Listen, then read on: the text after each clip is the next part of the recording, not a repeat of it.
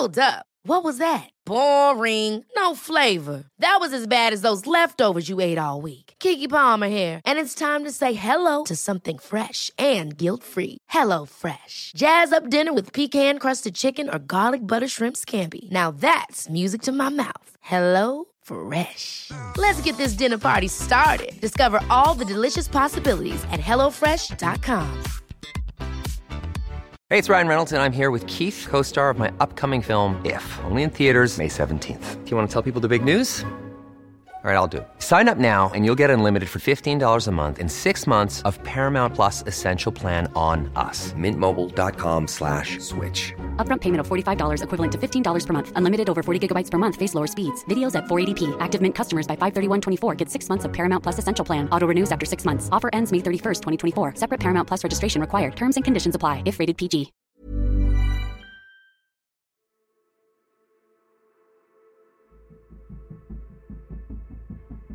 Have you ever found yourself wondering what happens in the minds of some of the UK's most prominent and disturbing child killers?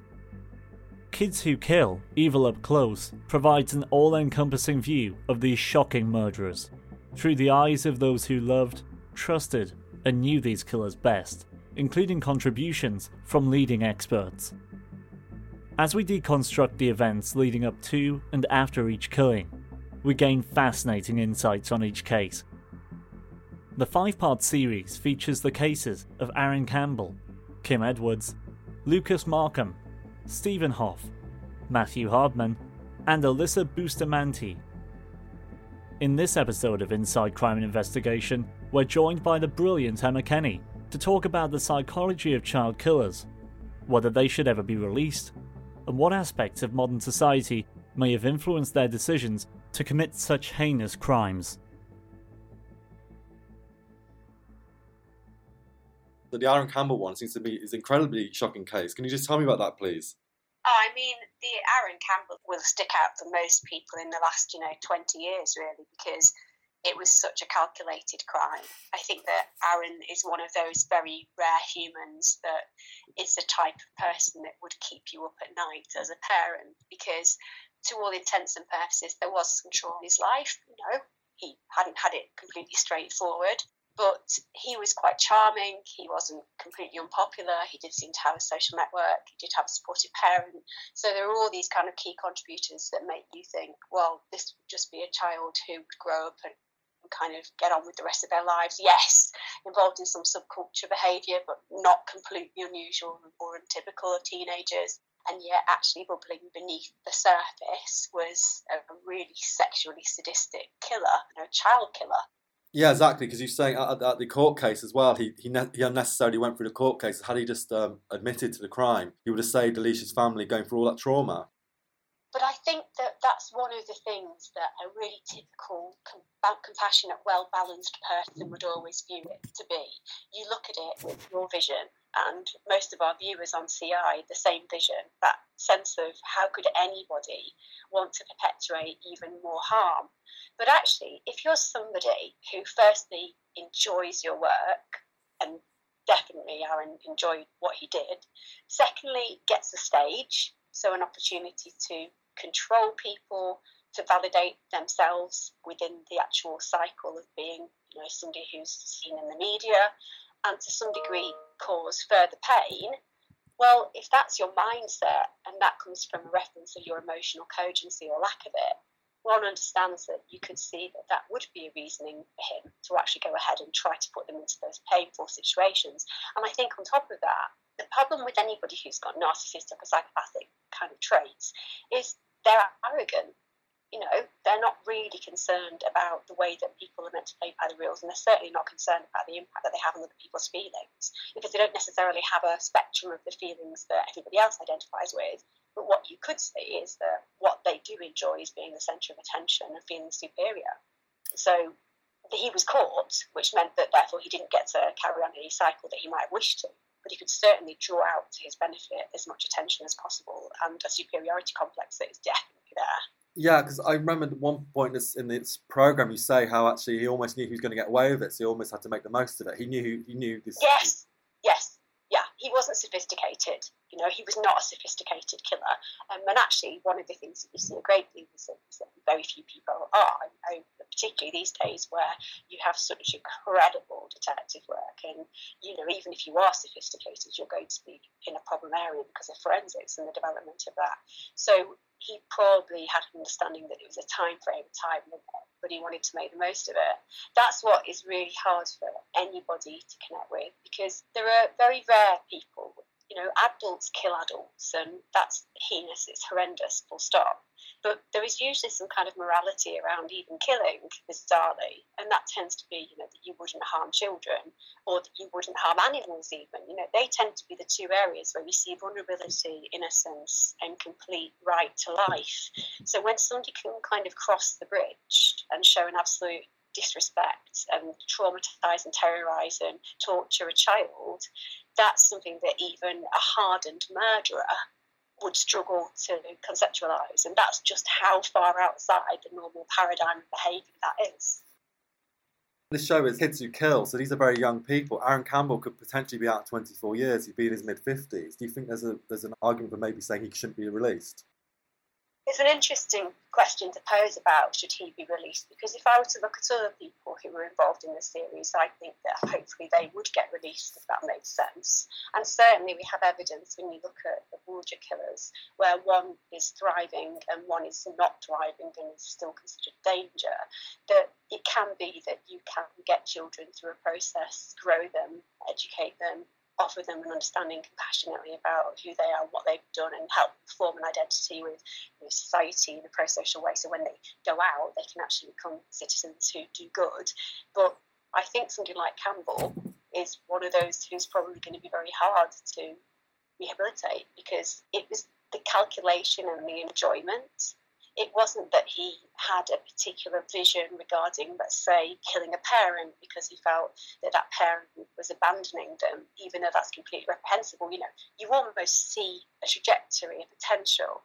When it's something so unrelated to him and based on his particular sexual predilection, one of the bigger questions that we have to ask ourselves is how do they shift? You know, you're not talking about murder, and you know, unfortunately, people get murdered regularly, as we know, but usually the reasoning behind it, you can almost see the trajectory. When it's an innocent child, one, you've got a sexual predator who has a predilection for very young girls, that won't go. I mean, it's highly unlikely that you could ever resolve that. You can make people less able to offend in that way, or you can make them have a conscience so even though they have a predilection, they still don't act on it. But they're the ones at the very beginning of the spectrum. So he's already going to be a huge problem on release regarding his predilection for little girls. And not only has he a predilection for little girls, he has a predilection for sadistic killing. That's almost incompatible with being alive and well in society and free. So we'll see whether he ever gets out. Like you say, you know, there have been other cases in the past where I'm quite aware that young people who have sadistically killed are out. So it does happen. I guess that's going to be one for the parole boards and one for the licensing if he does get to come out. He's already appealed his sentence, hasn't he, and had it reduced, which, yet again, in my opinion, shows acute arrogance and a complete lack of conscience regarding the impact of what he did.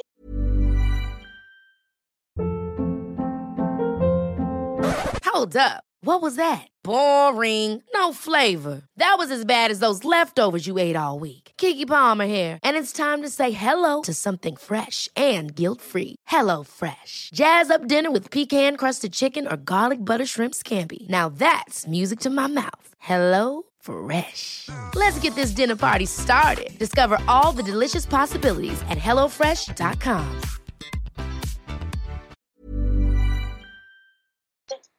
And what made Aaron Campbell so sort of chilling was outwardly he seemed such a unlikely culprit. Is there a way of spotting a child who harbours these sort of psychopathic, sexually violent traits?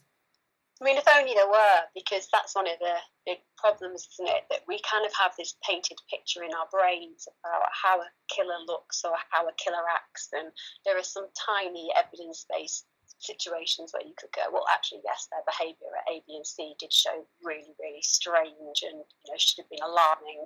And certainly in some of the school shooter histories, we can see where that's been the case. But very much for him, he just seemed like you know your ordinary run of the mill lad, normal teen, like smoking a bit of weed, hanging out with people sometimes that maybe he shouldn't have, but that's pretty normal and standard for lots of young people and doesn't mean anything. In fact, they'll go on to live very healthy, happy, well adjusted lives.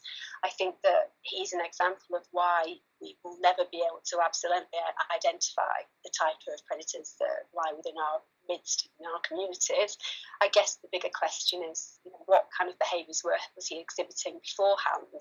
What could have been interjected in his process so that that conduct disorder that potentially he was dealing with was manifested and, and managed in a way that meant that he became less harmful. I do think that it won't be that his life was straightforward. I do think that when you look at the research, um, although I tend to work more with victimology, which are the people who unfortunately meet these kind of individuals, you can kind of look at lives and see disruption and abandonment, attachment issues being, you know, something that's quite predominant in people who go into these kind of actions. You can see that there are issues with nurture as much as there are with nature but arguably it's one of those things that is usually a hindsight exercise as opposed to a you know prevention exercise sadly. Yeah i mean it's an interesting on nature and nurture because they do touch on video games and he playing slenderman but i think the one of them oh yeah yeah. I mean uh, you know if it were now i am the first person i think my understanding of gaming has evolved as I've grown with gaming, if that makes sense. Let's say you have the dark triad traits, you have Machiavellian um, traits, you have um, psychopathy, and you have narcissism. Let's say they're your traits and you have that dark triad. Then you are definitely going to look for things that you enjoy, and that's going to be horrible things to view online. It's going to be games that are super violent. It's going to be porn that's really, really aggressive and hostile and involving a lot of masochism and sadism. That's going to be the thing that you seek out. So you'll always find that people who go murder people horribly and torture them terribly, they're going to have in their history games that are really uber violent and also porn that is really, really distasteful. And that's because that exists and it's what they like seeing. But most people would watch it and maybe affect their sexual behaviour a little bit, but not terribly, and definitely go and help their neighbour in a crisis. So we can't say that these kind of games are a thing that links them to violent behaviour. And it would be an awful injustice to do so because some of the most peaceful human beings play very violent games. So it just doesn't kind of tally. Uh, moving away slightly away from Campbell, um, his obviously was an opportunistic crime, and yes. had he not gone round to um, Alesha MacPhail's father's house, then he may not have killed her. What about murderers like Markham?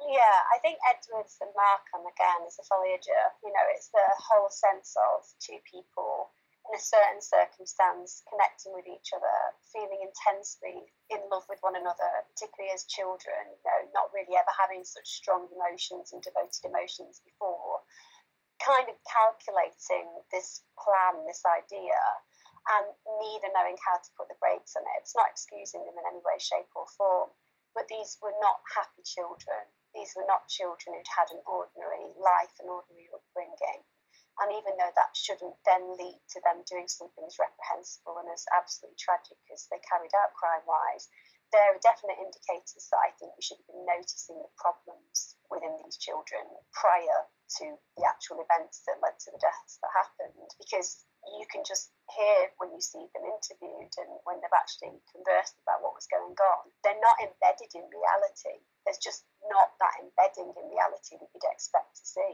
So this was calculated, it was planned, it was incredibly badly thought out in many ways. And it seems to me, like I said, that you have one child that seems to be driving it. You know, you do seem to think Kim's driving it. But then you also note that actually occurs, she to some degree massively loses herself and doesn't know how to kind of deal with the certainty and situation. You've got Lucas, Lucas is obviously incredibly in love with her and wants to do anything to impress her. And again, this complete disconnect from what was actually happening and why they were doing it and the reasoning behind it. But the other side of this is that abandonment, no matter whether that's for a very short term amount of time or otherwise, can be unbelievably catastrophic for a new person. And that plays out actually a lot when they've done research in killers, serial killers actually as well, where when they look at what's happened early life, there is some pretty obvious fractures, and fractures being around attachment and abandonment and the impact that that has on them. That isn't in any way projecting any negativity towards the parent or any negativity towards adults involved because nobody knows that they have a capacity of creating a killer, you know, because there are all these other ingredients that go into it. But we have to be able to say, well, is there some distinctions between you know, Kim Edwards and Markham, you know, and what we were just talking about with Alan Campbell. And I think I think there are differences. Um, and I think on a rehabilitation level, I'd be more likely less concerned on a rehabilitation level about Edwards and Markham than I would, for example, about Campbell. On a sort of professional level, uh, as a psychologist, potentially you'd like to interview these people, wouldn't you? On, on a level that part of your job, you'd actually like to find out their psychology, and talk oh, yeah. to them yourself. I mean, yes. part of that when you do these shows? Actually, I'd like to sit down with this person, however awful they are. Yeah, I mean, yeah, because nobody's fully a serial killer, nobody's fully a sexual abuser, nobody's fully a murderer. You know, you're all you're always shades of different people. You know, within the same person. You know, everybody is nice some of the time. Many people are nice most of the time, and I think that's the great equalizer. That even when you sit and work with people who've done really nasty things, there's also likability about them, there's also potential about them. And you almost need to be able to remember the humanity so that you can save in the future others who have maybe similar psyches and similar potential. Because you know, one of the people that I've worked with many years ago um, worked with one of the Bulger killers, and I remember asking him how he managed that. You know, how do you manage that as a parent? And he just said that there's always something really to like about everybody. And the only way you can ever be helpful to anybody is to like them because often they have such self loathing on a cellular level, on a visceral level. And it was really interesting because I often work with people who are the result of crime. So, you know, hearing that one side of it is, is quite challenging. And I think that the, the opportunity to sit down and interview somebody like Aaron Campbell would be interesting because it's whether my stereotypes and assumptions are completely incorrect, if that makes sense. And I think on a professional level, when you get forensic psychologists who do that work, very often they're surprised because you know you can very much like a psychopath, you can very much engage with somebody and connect with them on many levels.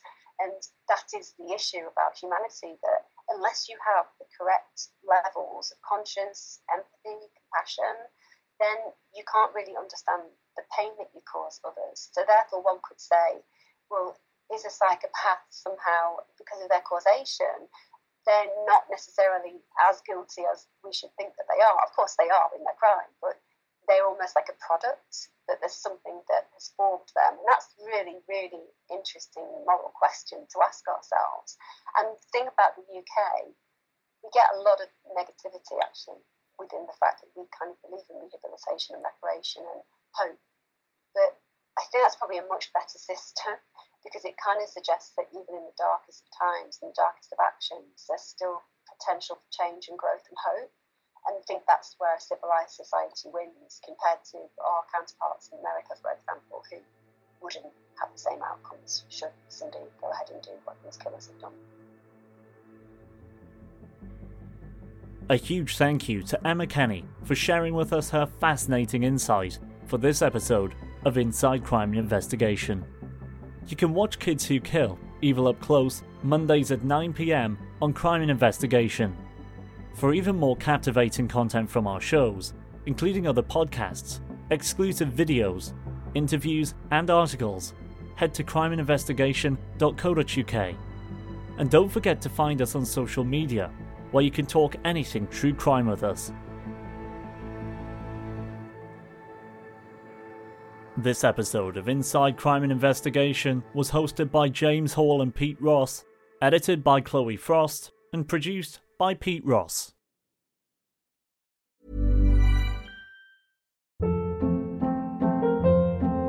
Hold up. What was that? Boring. No flavor. That was as bad as those leftovers you ate all week. Keke Palmer here, and it's time to say hello to something fresh and guilt-free. Hello Fresh. Jazz up dinner with pecan-crusted chicken or garlic butter shrimp scampi. Now that's music to my mouth. Hello Fresh. Let's get this dinner party started. Discover all the delicious possibilities at hellofresh.com.